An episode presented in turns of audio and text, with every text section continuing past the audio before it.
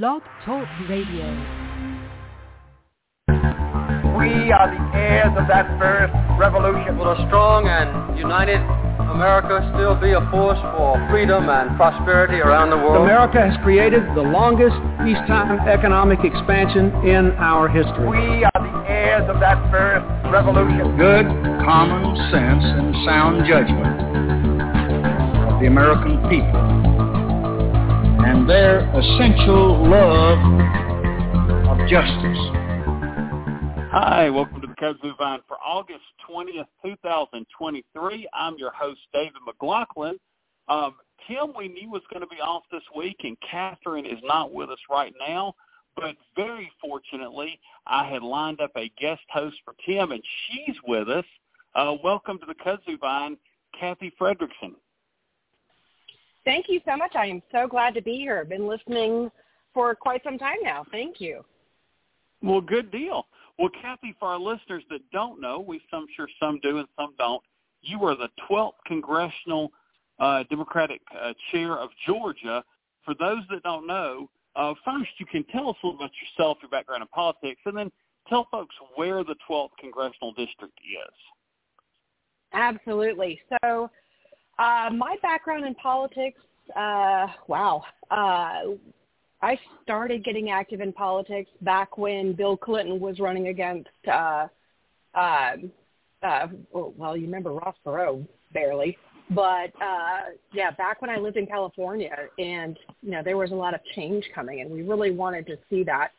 And as I've moved about the country, um, got involved in the Obama campaign when I was in Tampa, Florida, and uh, moved back to Georgia, and then of course was uh, active in the Hillary uh, for President campaign as well as uh, Elizabeth Warren um, a couple of cycles ago, and found myself involved in Emanuel County politics here in uh, central Georgia as a member of the Emanuel County Democratic Committee and really noticed what opportunities that we have available in our counties of the 12 that, you know, because we're mostly rural counties, we discovered that there was not a whole lot of folks out there helping, not a whole lot of folks getting involved because they didn't even know where to start.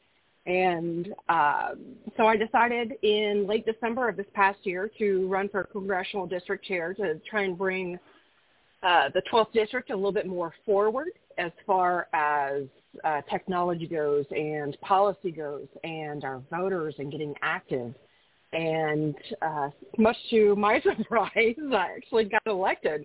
And, you know, here we are. The 12th district has, is going to end up being a major player in this upcoming election, and I am very, very forward, uh, looking forward to being a part of that. Yes. Now, the 12th district, uh, correct me if I'm wrong, it doesn't cl- include any really big cities in Georgia. So tell our, our, our listeners some places or, in relation to other places so they can kind of figure out which part of East Georgia that is.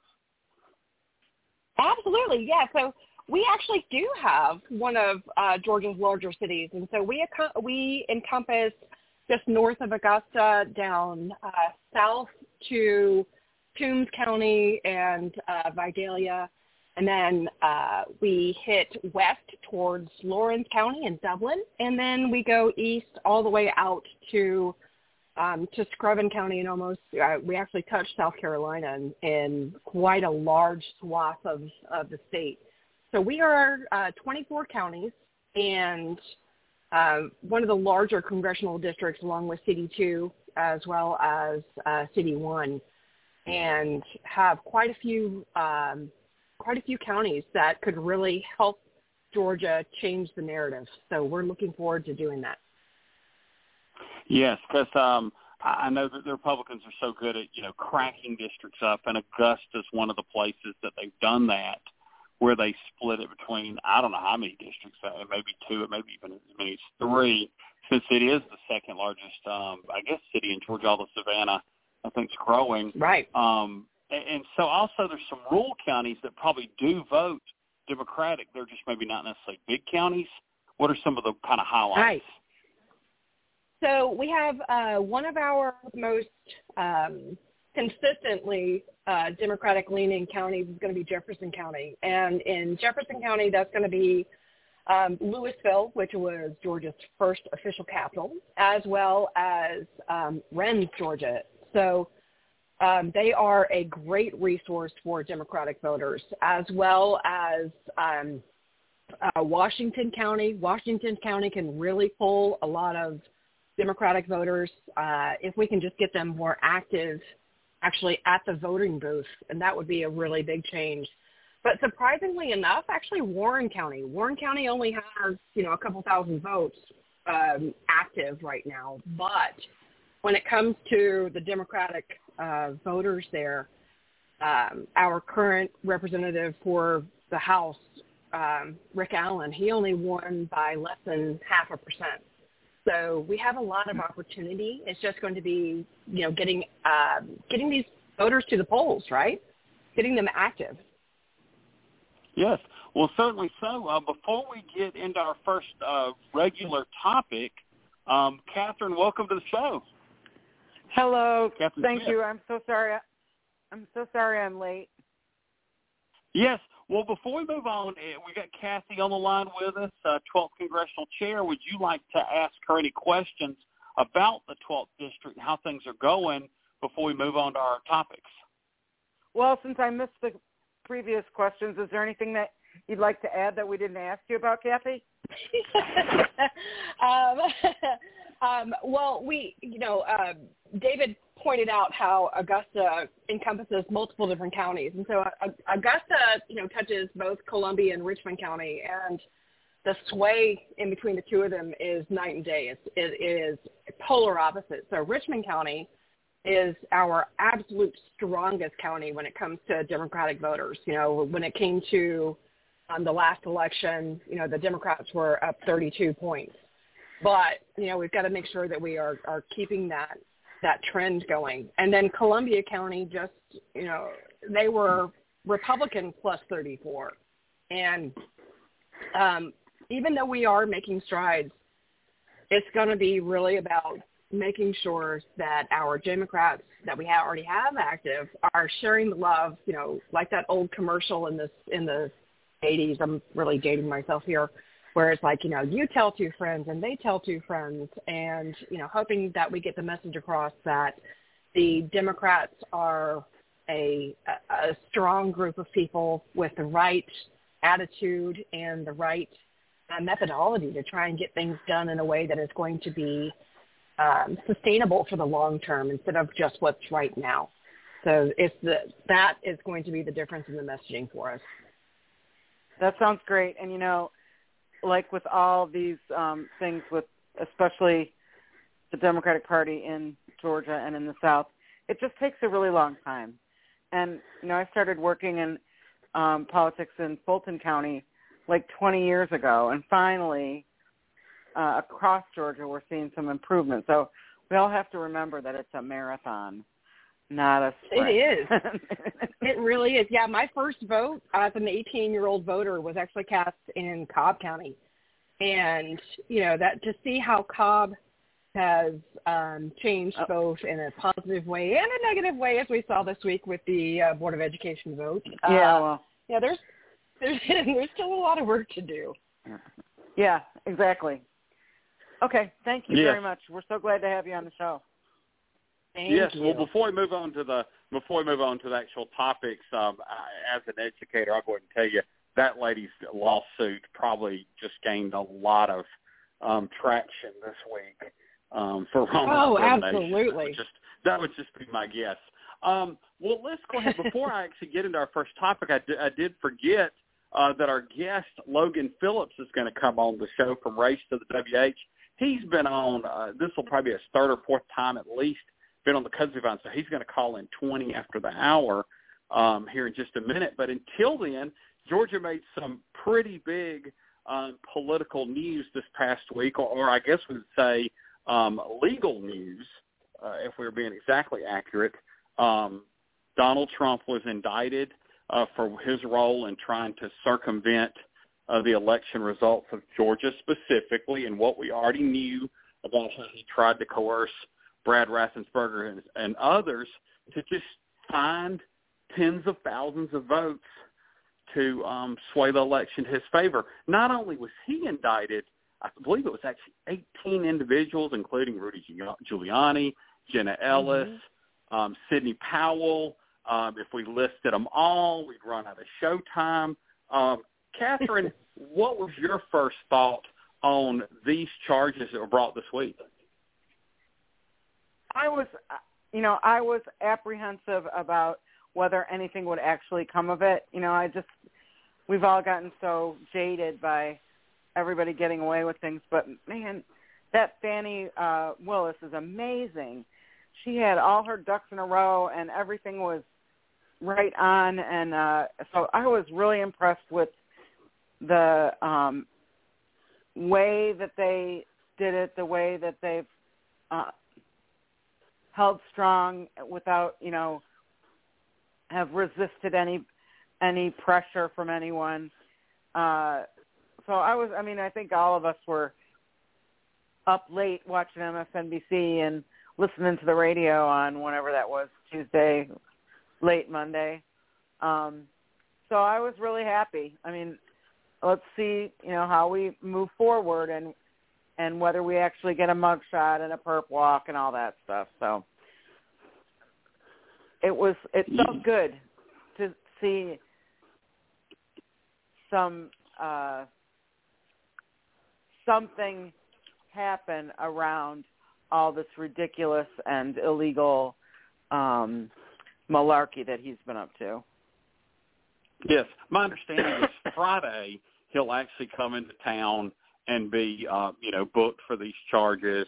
Um, what'll happen after that? I do know this that they said that um, if there is any you know courtroom proceedings, that Georgia law allows for them to be telecast. So it's the one of the I guess uh, four places and four courts he's been charged in that he could actually have um, a TV trial, if you will. And we know from so many other cases, nothing like this. I guess the Watergate um, testimony is the closest we really have to this, um, where it would be on TV. Um, Kathy, what are your initial thoughts on what happened in, in Atlanta uh, court? I I will admit that after everything that we've seen with these other indictments and whatnot, I was so surprised at. Please don't get me wrong. I was extremely pleased with as well as in depth that Fani Willis and and everything that they did went these indictments feel different. I don't. I mean, I don't know if it's just me, but these feel like these have some some substance to them, and and I I am really looking forward to how this plays out. And I also appreciate. I feel like this is in a little bit of an accelerated timeline since we're looking at. Hopefully, this is going to be going to to trial before the the you know when they select their you know who their candidate is going to be for the Republican Party. I just like this is something that hopefully is going to actually have an impact. I'm not going to cross my, I'm not going to, you know, hold myself, hold my breath, but you know, um, I have, I have high hopes. Yeah, you mentioned that it feels different. I will say this: if there's a Vox article that really talks about all four cases, all four sets of charges, and how each are unique and different, and which ones are more serious than others. And I think they list the um, uh, Fulton County charges as the most serious. And I think the fact that it it, it actually gets more people involved, showing how this was a conspiracy, is a pretty big deal too. I do have a lot of questions out of this. Go ahead. I feel like the RICO charge. I feel like the way that the that Fani Willis and and the Fulton County folks able to position the RICO charges in relation to Trump and his organization going after representatives here in Georgia was was really well played and um, the irony was not lost on me that they were using RICO charges against Rudy Giuliani. Yeah, and I just thought that, that was, was great. poetic. Yeah, that was precious. I love that. Yeah, and but and I think I also saw something about that too that some of the mob members uh, found that ironic, which they're not really the good guys either. Um, so that that really, you know, that that to me was kind of immaterial. But this Vox article really laid out all the charges, and I think it's a good piece to kind of just understand what's at stake. Now, the questions I have are, you know, how does the Republican electorate relate to this? Do they does it make them change their mind? And every bit of polling we've seen throughout the three other sets of charges, no. And then the polling we have so far is no. Now I guess we've got to wait till after the arraignment, everything sinks in a week or two. But if you know Donald Trump just keeps rolling to this nomination, which he seems to be, um, what does that mean? Uh, at least for that portion of it, and then we have the the general election. And I saw a poll just this weekend, 44, 44, a bunch undecided. Now that poll got kind of goofy because one, they put uh, Cornel West in it, which was fine because he is an announced candidate for the Green Party. We can discuss that some other time. But another poll put in Taylor Swift, um, and you know that's like I don't think she's running. She's on a stadium tour. She she may be 35 by the time uh, the election rolls around, but whatever. I mean that that's just nonsense polls. So, but the fact that it was still 44 44 without you know digging in the crosstabs that tells you that it really hasn't changed a lot of the undecided, persuadable types too. And so, um, Catherine, what do you think is going to change these voters around either in their primary electorate or the voters that can persuade either way uh, in the general? I, I I don't understand how you could vote for someone with these kind of charges against them. Uh, especially since they're so all related to elections. I mean, it's just kind of uh, insane to think that you could vote for someone, but I don't know what changes their minds. Um, I think there may be some people who, like right now, just knowing that that he that that he's been indicted doesn't uh, persuade them. But as more evidence comes out and more, and if their trial is um, moves forward swiftly, then maybe that once they see all the evidence and hear more, they'll they may change their minds, or they may just say, "Well, I'm not going to vote for him because he can't." I mean, it'll be interesting to see what what you know. I just read a, I saw a headline somewhere that you know, some states might not let him be on the on the ballot because of this. So I think there's a lot that can happen between now and the primary and the general that can have an impact on his support. But I, I'm disagree with you. Those, I'm mystified that all these people could vote for him. I mean, I'm just mystified. But well, the rural counties here, you know, uh, what we're seeing rural counties is that there's nothing that is going to change these folks' minds. They feel like the information that they're being fed is showing them this is a, a you know a witch hunt that none of this stuff is substantiated. And you know these are counties that are local to us where all this stuff really happened. They still are not willing to say okay well emperor is wearing no clothes. And it is so incredibly frustrating. Point, you know, there, there's that uh, the Federalist article about 18th Amendment, and there's so much I want to ask about that. There's so much I want to learn about that that I need to a little bit more of a deep dive into there because that could really affect things. Yeah. Um, now, now, Kathy, uh, I guess during the um, 2016 campaign, he could, you know, Donald Trump famously said, I could stand in the middle of Times Square and shoot someone, and it wouldn't cause me to lose any supporters or, or exactly you know, very little supporters or whatever. Did he not tell us this? And I don't think I believed him, but now I'm beginning to believe him. What about you? Exactly. I, I absolutely believe him. Here, you know, the counties that I visit, uh, we are still seeing Democratic committees that are meeting under – well, for you know, to put it plainly, you know, under cloak of darkness in order to not allow their or not position their members in that they could be physically attacked, harmed, you know, called out, lose their jobs. And it is absolutely sanity to me that we are in 23 and we're still dealing with these things and seen this before. If you guys um, know how you are about podcasts, obviously you're, you know, in it, but, you know, Rachel Maddow's podcast where she was talking about how I've already done this before. Her podcast Ultra, you know, we're going back to the 1930s and the rise of Hitler um, in the United States with or using government, you know, they were using senators and their mailing accounts to be able to send out fascist papers. And, you know, we're basically seeing this now, but instead of using senators' accounts, it's instead using yeah. And it's not just on the TV, but it's also on social media they're not turn, uh, turning the channel. They're not turning it off. Instead, they're getting more engrossed into it. You know, it's it's like idiocracy is coming true, and it's it's don't even know what to do. Yeah. I don't. I, I think the, the the media the media divide and the way we get we consume different media, I think, is a huge part of this. But right now, let's go ahead and pivot to our guest. Welcome back into the Kudzu Vine for you know multiple times at this point. Hey, how's it going? Thanks so much for having me. Logan Phillips. Hey, Logan. Um, yes, always great to have you on. Uh, let me start off, Logan. So we were talking about a little about 2024, but let's back up.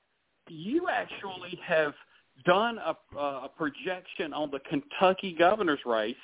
Uh, tell us about your findings and kind of how you arrived at that. Yeah, well, just one quick side note. Um, I've been listening. I listen to the Ultra podcast too, so it's also been on my mind. And uh, you know, I'll say one interesting takeaway that Rachel Maddow kind of focused in at the end of their podcast was whenever things would happen differently after January 6th of prosecutions, because almost everyone involved um, in kind of aligning with the Nazis got away with their crimes, and here we're seeing a very different way now the government's handling it. So it does show some shift in like people used to be too big to prosecute. It's kind of interesting that that's changed. But anyway, my apologies for the aside. Uh, back on the uh, Kentucky governor race.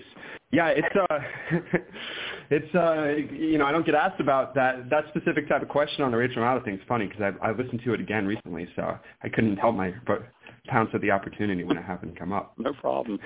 so absolutely so, uh, worth a second listen. yeah. Oh, it, it's it's really fantastic. Um, so that's going to be the most competitive race of the year, um, almost certainly, barring things really going well for Times in Mississippi. Um, and Andy Beshear's uh, looking like he's in a good place. Now, this is Kentucky. It's one of the reddest states in the nation, so this is hardly the type of race anyone should take for granted. Um, but I have him at a 72% chance of winning um, and on track to win by 4%. And, and that's coming from a few places. One, he has a clear five-point lead in the polls. Um, it has gotten closer, which doesn't surprise me, but it hasn't gotten much closer, and the race has kind of plateaued of late. Um, and second, you know, this is above all else because Andy Beshear is extremely popular. He has a 58% approval rating, with 38% disapprove, so he's winning a lot of Republicans. And, well, for a Democrat, he's winning a lot of Republicans, and he appears to be doing pretty well with um, independents as well.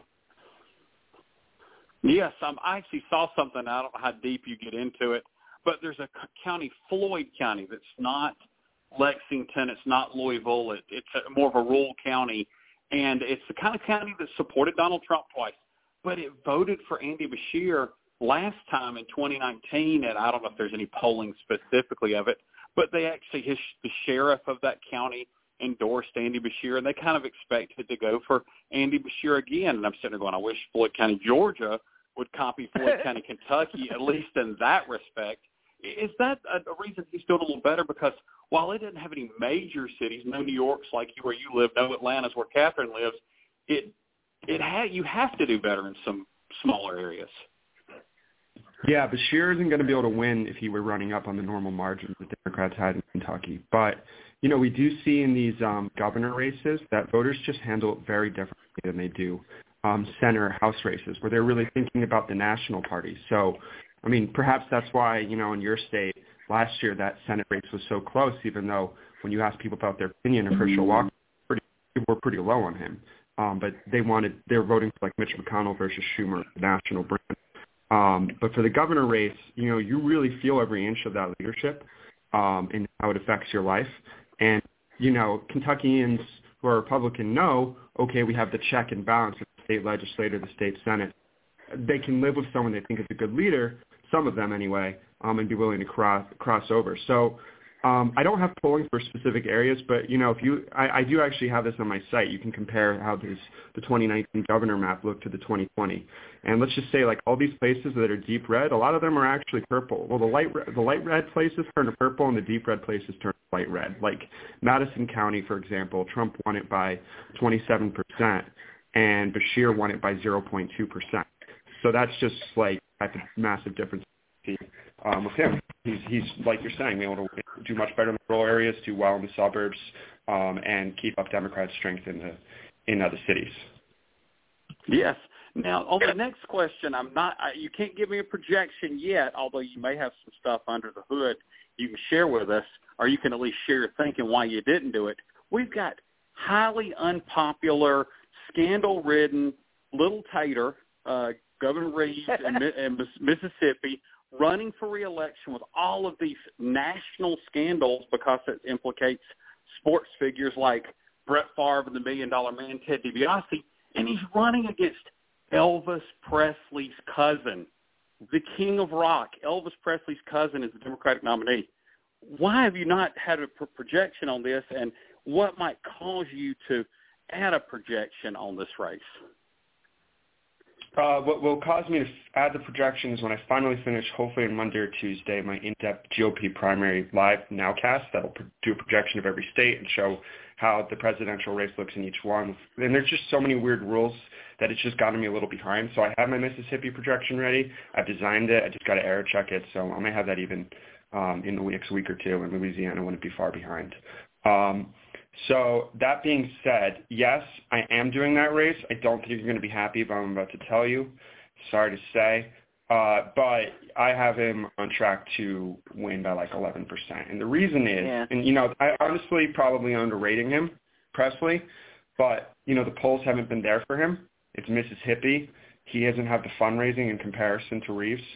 Um, and he, you know, it's, he has some experience, but he's not as experienced as you know. Usually, when you have a guy who's like a former congressman or secretary of state or something, they have a little bit of a better shot. Um, but you know, yeah, Reeves has a lot of problems.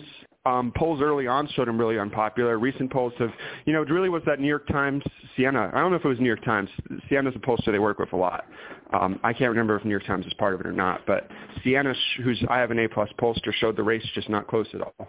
And so before that, I was giving him a one in five shot of an upset but that's kind of changed the race. Now it's around 10%. So, you know, it could change. Maybe the polling is just off and the picture will clean up. But right now I think it's a bit of a, a long shot based off what I can currently see. Understand, and thank you for the inside information. Well, we're going to go ahead. I'm going to pass it to Catherine and Kathy for more questions about um, prognostications and projections you've got. And then I wanted to ask you about something we talked about about a year ago um, we had you on the show. So I'm going to pass it to Catherine. Hey, thanks for being on with us tonight. We really appreciate it. We always like your insight and wisdom. Um, I wanted to ask you about if you have any thoughts or, I mean, I know it's early to uh, really make any predictions, but what do you think these um, indictments, especially the Georgia indictments, might do to the um, to Trump's um, numbers and and uh, and do we think it's going to have any impact? Uh, in the primary?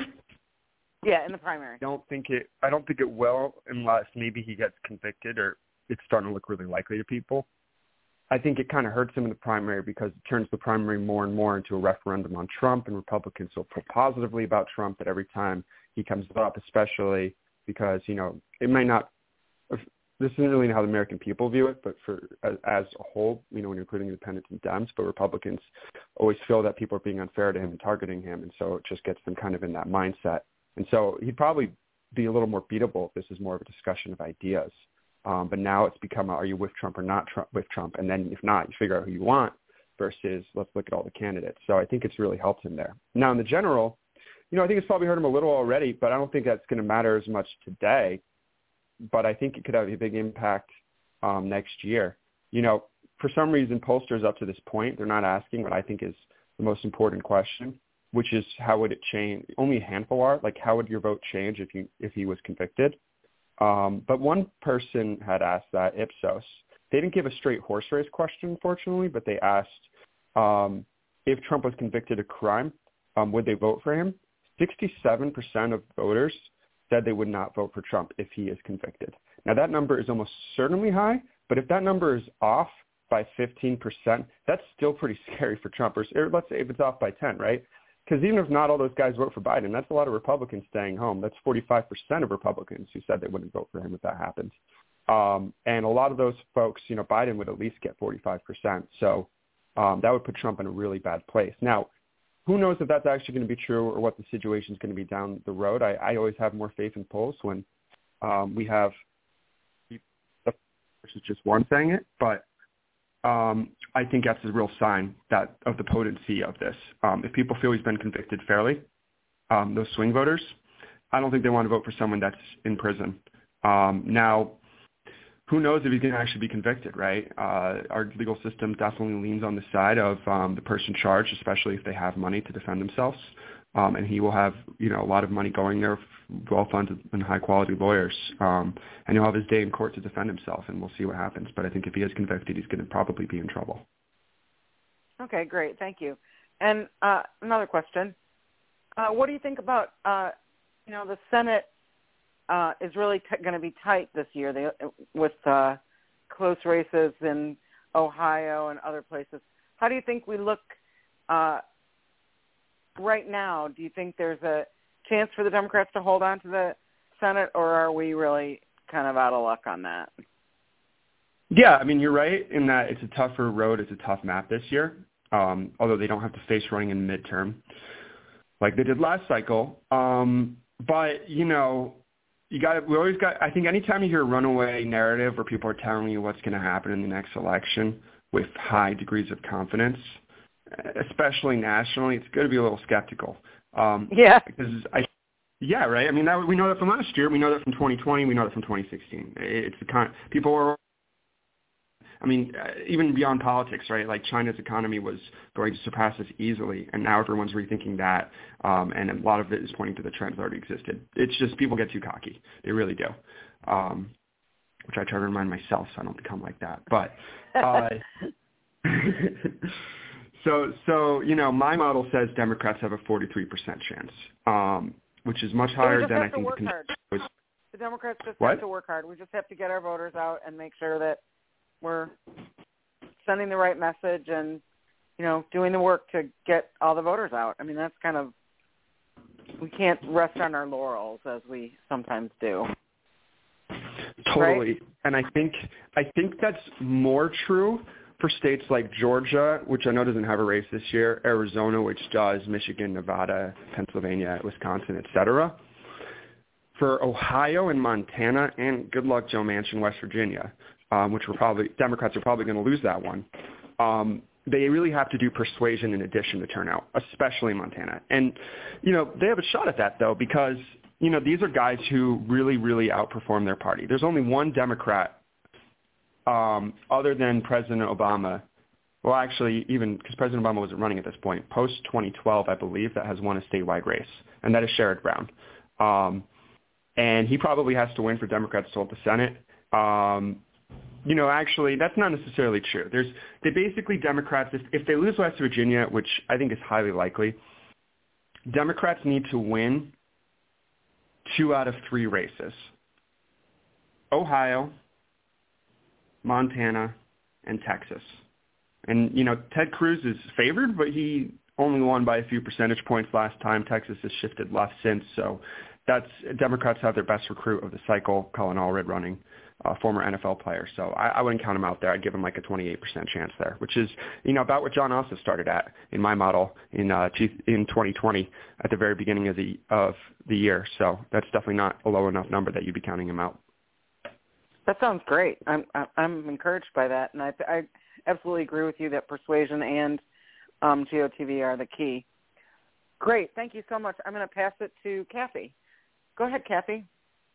Thank you. Appreciate this because uh, I had a pre-planned question, but you brought up something that um, now I'm curious about because I already had Kyrsten Sinema independent, and you know the rumors abound that Joe Manchin is going to also flip to independent in order to be able to try and be more. I don't know what he's doing. I've given up trying to figure this one out. But how how do they affect our chances of able to Senate flip the House or still get things done? Do you think that they are able to pull enough votes if that happens? You know, I think it'd be wise of Manchin to be an independent because right now, you know, it might be he should have done that earlier, but the polling for him is just, oof, it's not good. Uh, you know, against against I mean, so so you know most of these races, right? Like Republicans have been struggling with getting good candidates to run. That's still the case this year. You know, most of their recruits they've been successful at are guys who have never run for office before, so that's not necessarily ideal. It's just better than some of the candidates that aren't like Kari Lakes or Mastrianos. Um, but you know, Jim Justice in West Virginia is the huge exception. He's one of the best recruits of the cycle. He's a former Democrat, hyper popular governor in West Virginia, and he's beating Manchin by 18 points, and he's probably going to be the nominee. So Manchin has a shot if it's the other guy, congressman, who moved to Maryland from Maryland to West Virginia right before he started. But you know, he's going to have to do what he did in the past, which is win independent voters. But West Virginia has gone from a swing state when he started out there that tilted a little red to one of the reddest states in the country. He has to outperform Dems by like 40 points. That's not easy. That's why he's in such bad shape. Um, now on on the Arizona one, that one, you know, this is not going how I expected it to. I will admit I was wrong early on. Sinema's numbers had completely fallen off the map right she became an independent, and her numbers of Democrats are bad in the primary. I thought there was a little chance she was even going to run. Um, but you know, I still think that I'm not saying she's going to run now, but now she's like actually in this race, and most interestingly, she's taking away a lot from Republicans, um, maybe even more from Republicans than uh, Democrats. That's what we're seeing so far in the polls, and so now we have a situation where this might actually be good for Democrats, which is stunning to me. If there's a three-way race, I'm not because she's going to caucus of Democrats. So I think most Democrats out of the state probably would prefer Ruben to Gallego. But if Gallego loses, the backup isn't Kari Lake now. She's the nominee, um, and she's likely to run. It's it might be Kyrsten Sinema. So you might have a chance where you know maybe it's a 30. You know, my my I'll give you my forecast is not done, but I will tell you what it says today because um, I've never done a three-way race, and this is kind of back in the napkin map. I haven't tested it on anything historically, right? But today I give Ruben Gallego a 56% chance of winning um, Kyrsten Sinema uh, 25% chance of winning, and Kari Lake a 20% chance. So that's not bad for Arizona. To have a third-party candidate actually Democrats is something that we're not used to because we're used to someone Green Party or whatnot swaying the voters to real super progressive people, you know, taking away the votes that we need. And, you know, to have someone actually help us, that'd be amazing. I would approve. Yeah. question, really. Yeah. With speaking of, you know, trying to win these races and so forth, you know, when it comes to Democratic House candidates, I know here in Georgia, the areas where it is cold. How can we as Democrats help get more Democratic-leaning candidates elected to House based on what you know from the polling, what the you know the issues are, or the messaging, any insight that you could give us that we should be sending to our counties to be able to help voters. Terrible to say, but you know, make the right decision. Yeah, I would say, you know, for you especially, the biggest thing that would help is if you, if um, this racial gerrymandering case. I know this isn't really a helpful answer, but yes uh, affects Georgia because I think it's interesting that you know along the Karl Rove strategy, right? As I think you guys all know, but some viewers don't. Um, Republicans just went gangbusters on gerrymandering to the point that they lost the House in 2012 popular vote wise by like one or two percent, but had one of the biggest leads um, in recent history um, in the majority. Um, and so Democrats have really upped gerrymandering, which, you know, it's a shame that because it hurts everyone when you do it, but, you know, they wanted to have a fair map, so it's a tough balance. Um, but now you might actually have a weird situation where Democrats start to benefit from gerrymandering because of enough of these southern states, like southern states just can't gerrymander as effectively. And that gerrymander, again, for folks that don't know, that means changing the lines where all the House seats are to give one party an advantage um, to design in a way that'll maximize it. You almost can't do that without hurting representation of black voters. And the Supreme Court, despite doing some decisions against the Voting Rights before, Act beforehand, just affirmed some of the provisions that say, hey, you can't do this in a way that disproportionately hurts black voters. So that just means that some of these states aren't going to be able to gerrymander well effectively, um, which could mean that you know these lines end up helping Democrats instead for the rest of the decade, especially if start if those cases um, come up in Georgia and South Carolina. Um, now, to give you a better answer, right? Like I, I only say it like that because I feel like if you have races that are a little more competitive, you're just going to get better candidates. I think that's the part of the reason why Democrats might be a little scared to run is it's hard to win there. No, you're you're absolutely right, and that's that's one of the issues that we've been seeing is that uh, while the candidates may be strong on messaging, they're not strong on name recognition. They're not strong on fundraising know, those are the two things that we need in order to be able to get these folks into Washington. And so, you know, the big push here in the 12th at least is to be able to try and get folks who are running for House who, you know, may have run for a different position or may have a strong background in their local committees in order to be able to try and use that recognition, use that, you know, that failed run last time. Say, hey, I'm still here. I still have this goal. I still have this want to be a public servant. You know, now we just have to be able to get them, you know, better fundraising in order to be able to afford put that messaging out there on a wider base. You know, because that's that's where a lot of our candidates are pushing out, especially in the rural areas, because not everybody's on Facebook. Not everybody is subscribed to live television anymore. So the commercials do a whole lot of good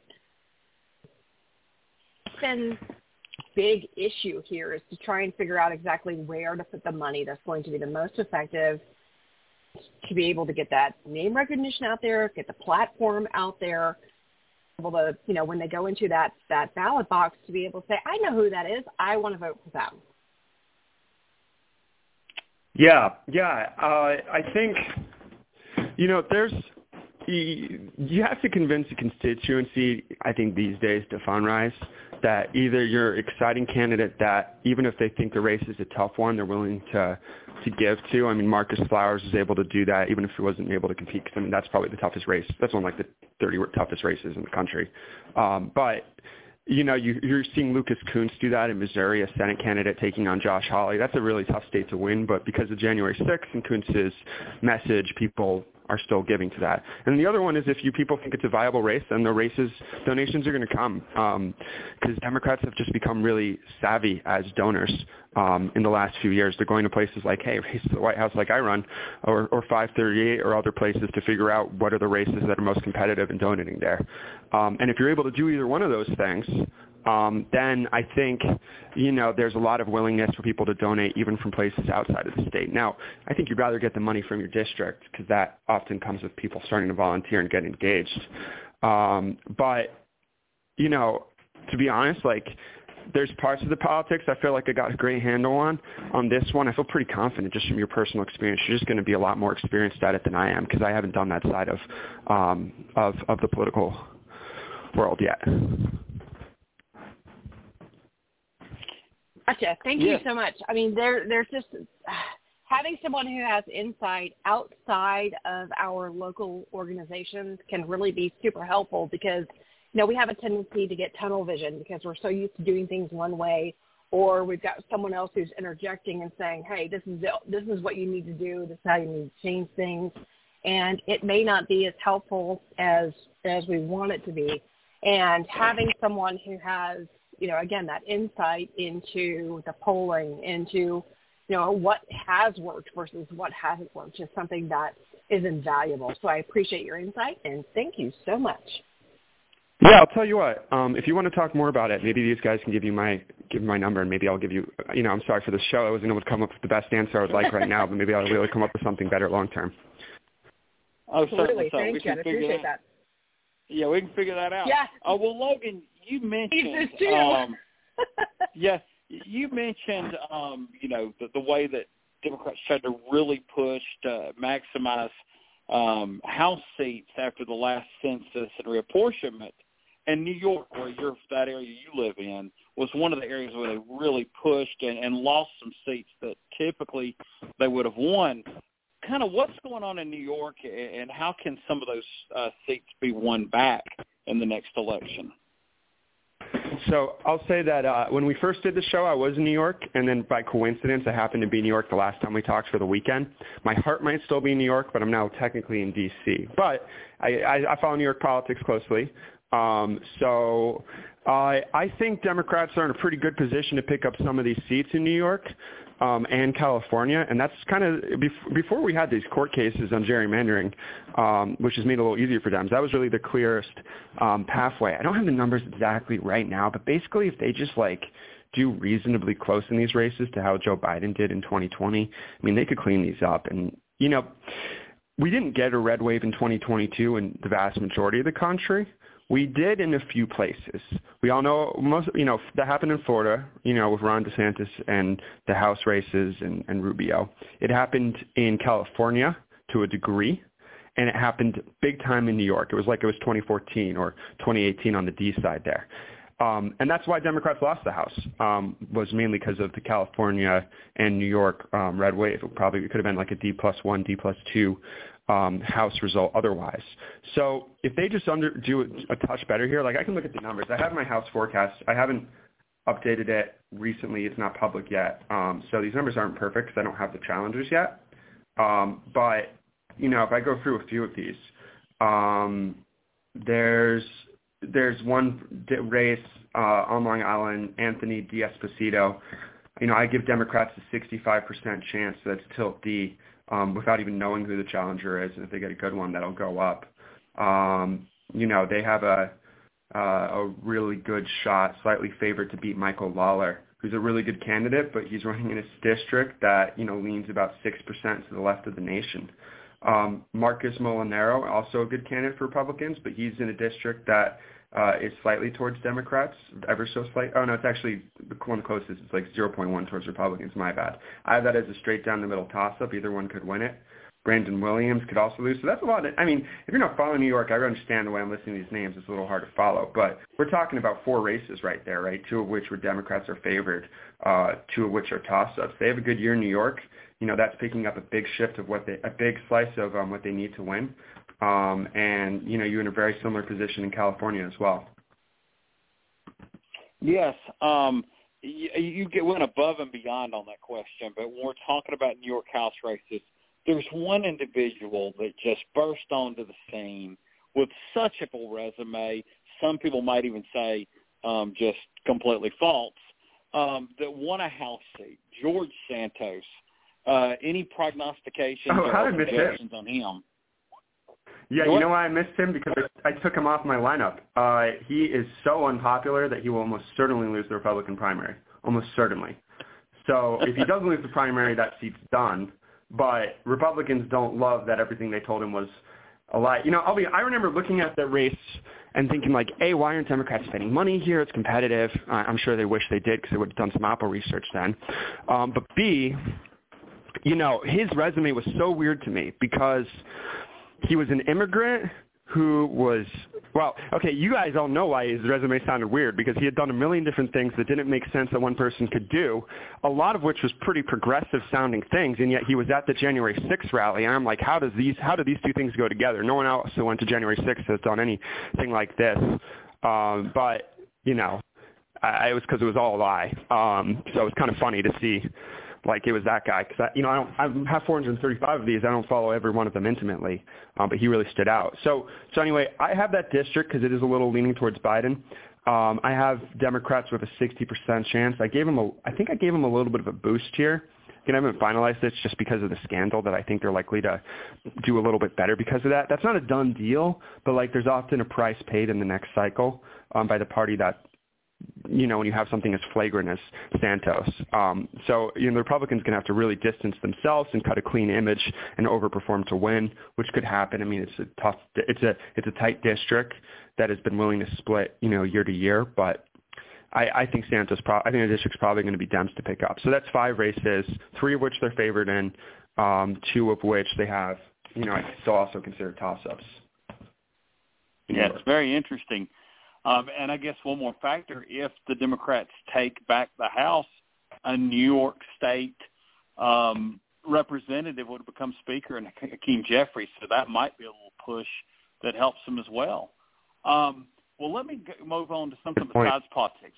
Last year when we had you on, um, we talked about your NFL prognostications and the prediction model you had. You were a little rough on the Falcons, and they exceeded it. I'm sure that's not the reason you're not doing it anymore. Just let our listeners know kind of maybe under the hood where you get views and where you don't and how that impacts what you show.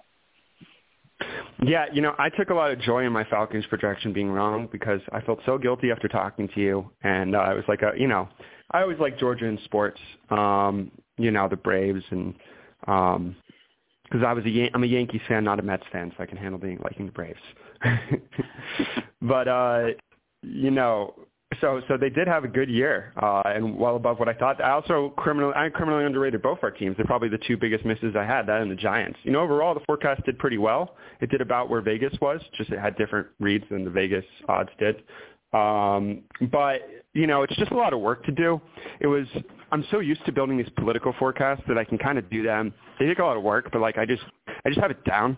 I've never done anything like the NFL or MLB forecast I ran, and I didn't have time to put the same amount of effort because the viewers, you know, I tried really hard to build a viewership on that, but um, you know, I get my viewers mostly from Google um, because Google had now views my site as having something called authority, right? That's how they measure which sites come up at the top of the list when you search something. They think I'm now pretty good at politics. They never bought that I was knew what I, was was competent in the sports side. It, it takes years to build that up.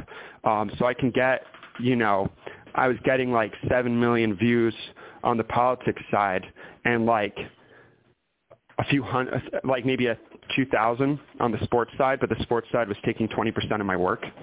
So it just didn't make any sense for me to keep it up. Like I, I it would have been fun to, but it was just so hard and had so many bugs. I had to constantly just stop what I was doing and rededicate the day, the whole day to fixing it. That I just couldn't keep it up. I wish I could because I, I would like to, but I just can't.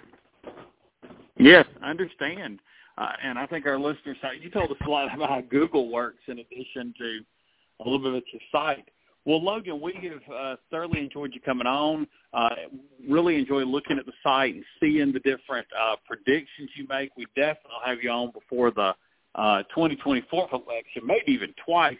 But before you leave our listeners, tell them where you we can get your site, and then if you post or write anywhere else, you can share it all. Yeah, uh, so I'm on racetothewh.com.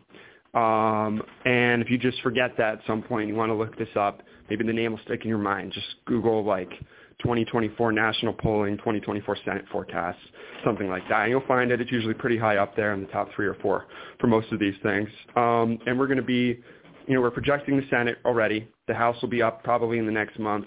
Um, tons of stuff on the GOP primary and the general election. I'm tracking what the electoral college looks like based off all the state polls too. Um, and eventually, like basically the point of the site, right, is to help people understand politics and make all these incredibly complicated data points from polling and forecasts really accessible. So I spend the thousands of hours building these systems, and then I translate in a way that anyone who's listening to the show, because I think all your viewers are at least you know familiar to some degree of politics. It's meant for anyone even if they're not that familiar, to make it easier for them to understand. And if, especially if there's someone likes to donate or volunteer, you know, really empower them to do it in places where it will matter the most. So all that's there. Um, I haven't been writing as much lately because I'm just this GOP thing is taking me forever, and building all these systems for next year is taking forever. Um, I'm hoping to get back to writing some more articles and probably some more editorials, but I am starting a podcast in the next few weeks that will be posted on my site. Um, so if you want a little more uh, you'll be able to hear that too soon. Definitely so. Great to hear. Um, and just thanks again for coming on the show tonight. Thank you so hey, much. It is always fun. Thank you.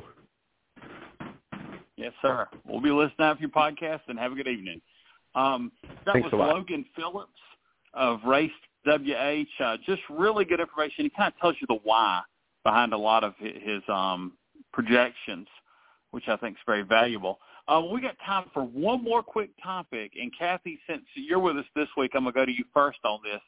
One of the more interesting stories, I think, in the past week or two regarding the Republican primary is how Vivek or Vivek Ramaswamy has kind of like maybe tied and in some polls even overtaken Florida Governor Ron DeSantis.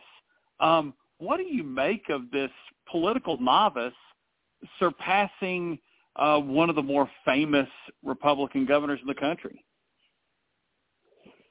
Well, as as we've seen before, you know, um, all about the flash, right? It's all about the right now, and because of the uh, rap he did on stage, he's got uh, he's got folks paying attention, and DeSantis is, you know, been doing this a little bit longer, and so he's got uh, more time under his belt under the scrutiny, and you know, folks are being able to find you know the the smoke behind the mirror.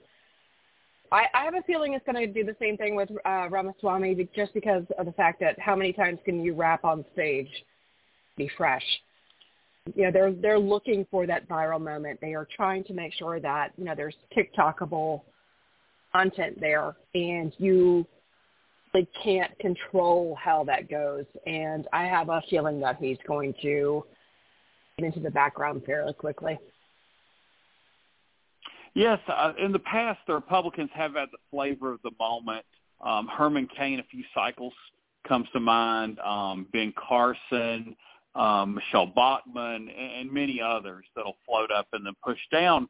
Um, Catherine, I know in recent weeks he said such outlandish things as we should bomb Mexico, even if the Mexican government doesn't want us to, to go after the drug lords. Um, also, he uh, said that voters under 25 should lose their voting privileges unless they're serving in the military or first responders, or I think there's another, um, you know, caveat, probably a blood oath that they'll vote Republican. Um, but but really outlandish statements. That second one's obviously not in any way constitutional. Do you think those kind of statements are what's getting him um, this rise in the polls? Um, I think that could be some of it. I think um, while he isn't really an alternative to um, former President Trump, I think that people are looking for an alternative. Some people, and as I said before, Ron DeSantis really isn't. He's like the big K cola to Donald Trump's Coca Cola, whereas uh, I'm not going to be able to pronounce his name. Uh, he is uh, a little bit different, um, uh, uh, kind of crazy. I mean, th- those those recent statements have been, you know, outrageous, very provocative, and I think that does draw attention and makes people think, oh, well, that's a good point. Like, why do they all these young people get to vote? Like, like because they do, because they're legal adults, and all those reasons that you and I understand. Uh, but I, I do think some of it is uh, in in counter to Trump. Yeah, um, Kathy, I, I want to ask you one last question on this. A lot of these folks are running, like Catherine said, to be the alternative to Donald Trump. Uh, I think um, yesterday at Erick Erickson's event, Ramaswamy said that he would, on day one, pardon Donald Trump. Now, not that that was like wanting he was going to take big votes away from Donald Trump by saying that. I think he truly may be one of the candidates that's running to be Donald Trump's vice president. Uh, do you think that might be the case with um, Ramaswamy? Oh, that's that's the case with so many of them. I mean, look at uh, you know Marjorie Taylor Greene, who's trying to you know be the end to be the the vice president, and I'm willing to bet that these candidates who are not willing to stand up to Trump, that's that's what their goal is. I'm willing to bet that actually, you know, DeSantis as well because I don't know if you guys saw. I'm going to assume you have. Earlier this week, when they leaked his political strategy when it comes to the debate, is to basically back Donald Trump when it comes to this stuff. No one is willing to stand up to him because they they know what kind of political clout that he has with his avid base, his cult, and you know to be able to be aligned with him as his star up in this rocket that well, hopefully explodes on the moon, but you know, with this kind of thing, I, I think they're all willing to sell their souls in order to be able to be vice president. They feel like, you know, people aren't going to say no to him being a candidate.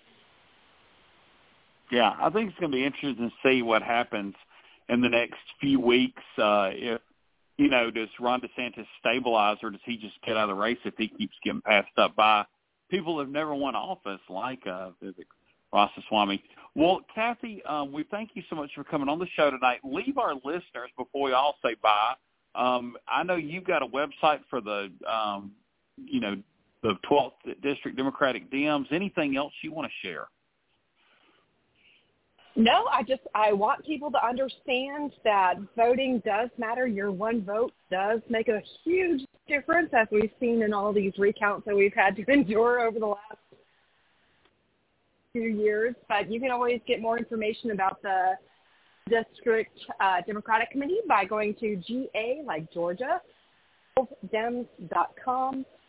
If you guys need anything, if I can help you in any way, you know, reach out, and I would love to make sure that you have all the resources that you need. Yes. Well, thank you so much for coming on. Thank you, Kathy. Next week, yes. Next week, uh, we'll have our guest, um, Sonia uh, Van Meter, to come in for Texas, and Tim's plan on being back in the state for the show. Until then, been the Kudzu Vine. Good night, y'all. We are the Night, of that first revolution. Will a strong and united America still be a force for freedom and prosperity around the world? America has created the longest